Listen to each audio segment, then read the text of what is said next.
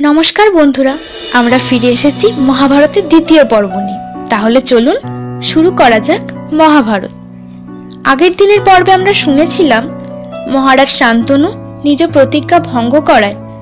দেবী গঙ্গা তার অষ্টম পুত্রকে নিয়ে মহারাজকে ত্যাগ করে চলে গেছিলেন। এরপর দেবী গঙ্গা রাজা শান্তনুকে ত্যাগ করায় রাজা দুঃখিত মনে নিজ রাজ্যে ফিরে গেলেন। এইভাবে ছত্রিশ বছর কেটে গেল। রাজা তখনও তার পুত্রের জন্য প্রতীক্ষায়মান। রাজা একদিন মৃগের অনুসন্ধানে গঙ্গার তীরে এসে পৌঁছলেন। সেখানে তিনি এক দেবকুমার তুল্য যুবককে দেখতে পেলেন। যিনি নিজের তীরের মাধ্যমে গঙ্গার গতিপথ রোধ করছিলেন। রাজা সেই যুবকের পরাক্রম দেখে আপ্লুত হয়ে গেলেন এবং তার মধ্যে তিনি নিজের যুবক বয়সের প্রতিচ্ছবি দেখতে পেলেন। রাজার মনে সেই যুবকের বাস্তব পরিচয় জানার কৌতূহল জন্মালো। তখনই এক বিস্ময়কর ঘটনা ঘটল। দেবী গঙ্গা স্বয়ং রাজার সম্মুখে এলেন এবং রাজাকে নিজ পুত্রের পরিচয় দিলেন। রাজা অনুভব করলেন, সত্যিই দেবী তার বচন পালন করেছেন এবং যথার্থই দেবী গঙ্গা তাদের পুত্রকে যোগ্য উত্তরাধিকারী বানিয়েছেন। দেবী নিজের কর্তব্য পালন করে পুনরায় বিলীন হয়ে গেলেন। রাজা নিজ পুত্র দেবব্রতকে নিয়ে মহা আনন্দে নিজ রাজ্যে ফিরে এলেন এবং দেবব্রতকে যুবরাজ ঘোষিত করলেন। রাজ্যের সকলেই এই গুণবান রাজকুমারের অনুরক্ত হলেন।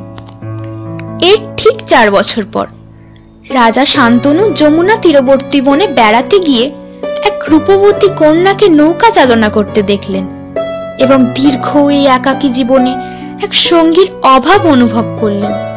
রাজা সেই কন্যার পরিচয় জানতে চাইলে কন্যাটি জানালেন সে ধীবর রাজের কন্যা সত্যবতী। তখনই রাজা ধীবর রাজের কাছে গিয়ে সত্যবতীর সাথে নিজের বিবাহের প্রস্তাব দিলেন। ধীবররাজ জানালেন, এটা তার সন্তানের কাছে সত্যিই সৌভাগ্যের বিষয়। কিন্তু রাজাকে প্রতিশ্রুতি দিতে হবে। সত্যবতীর গর্ভজাত পুত্রই যেন হস্তিনাপুরের পরবর্তী রাজা হয়।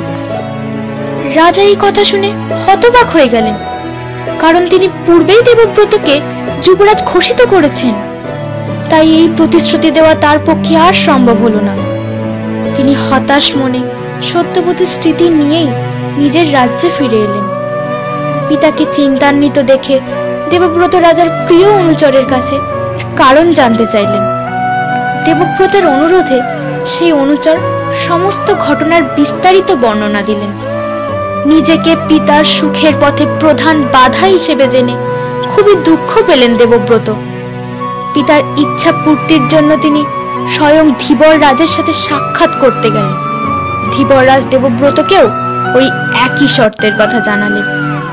পিতার জন্য দেবব্রত সিংহাসন ত্যাগ করতেও প্রস্তুত। তিনি মাতা গঙ্গাকে সাক্ষী রেখে প্রতিজ্ঞা করলেন। হস্তিনাপুরের সিংহাসনে তিনি কোনো দিন বসবেন না। সেই অধিকার মাতা সত্যবতীর পুত্রদেরই থাকবে। এই বচনেও সত্যবতী নিজের ভাবি সন্তানদের ভবিষ্যৎ সুরক্ষিত অনুভব করতে পারছিলেন না। তার মনে একটাই সংশয়, দেবব্রতের পুত্ররা যদি দেবব্রতের মতো সিংহাসনের অধিকার ত্যাগ করার মানসিকতা না রাখে, তখন সত্যবতীর পুত্রদের ভবিষ্যৎ কীভাবে সুরক্ষিত? দেবব্রত যে কোনো উপায়ই পিতার ইচ্ছা পূরণের জন্য প্রস্তুত ছিলেন।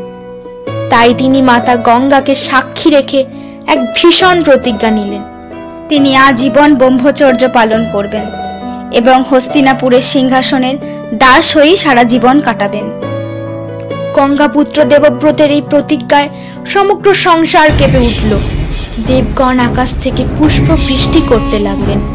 তার এই ভীষণ প্রতিজ্ঞার জন্য তিনি বিশ্বে ভীষ্ম নামে পরিচিতি লাভ করলেন এরপর ভীষ্ম মাতা সত্যবতীকে নিয়ে হস্তিনাপুরে ফিরে এলেন।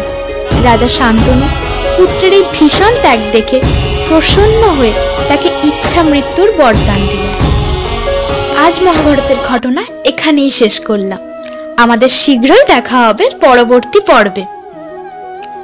সন্তানের ভবিষ্যৎকে সুরক্ষিত করবার পিতা বা মাতার যে প্রচেষ্টা থাকে তা কি বাস্তবে সত্যি রূপায়িত হয়? পূর্ব পরিকল্পনার মাধ্যমে সত্যি কি সন্তানের ভবিষ্যৎ সুরক্ষিত করা যায়? নাকি সন্তানের ভবিষ্যৎকে সুরক্ষিত করার প্রচেষ্টা না করে? বর্তমানে তার সঠিক চরিত্র গঠনের দিকেই নজর দেওয়াটা উচিত। যে সন্তান বর্তমানে পিতামাতার সুসংস্কারে ক্রমশ বেড়ে ওঠে সে কি নিজের ভবিষ্যৎ নিজেই গঠন করতে পারবে না? এটাই আজকে আমাদের কাছে সব থেকে বড় প্রশ্ন। ধন্যবাদ বন্ধুরা। আমাদের এই প্রচেষ্টা যদি আপনাদের একটু আনন্দ দিয়ে থাকে, তাহলে এটিকে লাইক করুন এবং শেয়ার করুন। তাহলে বিদায় বন্ধুরা। আমাদের দেখা হচ্ছে পরবর্তী পর্বে। আপনাদের সহযোগিতা আমাদের একান্ত কাম্য। ধন্যবাদ।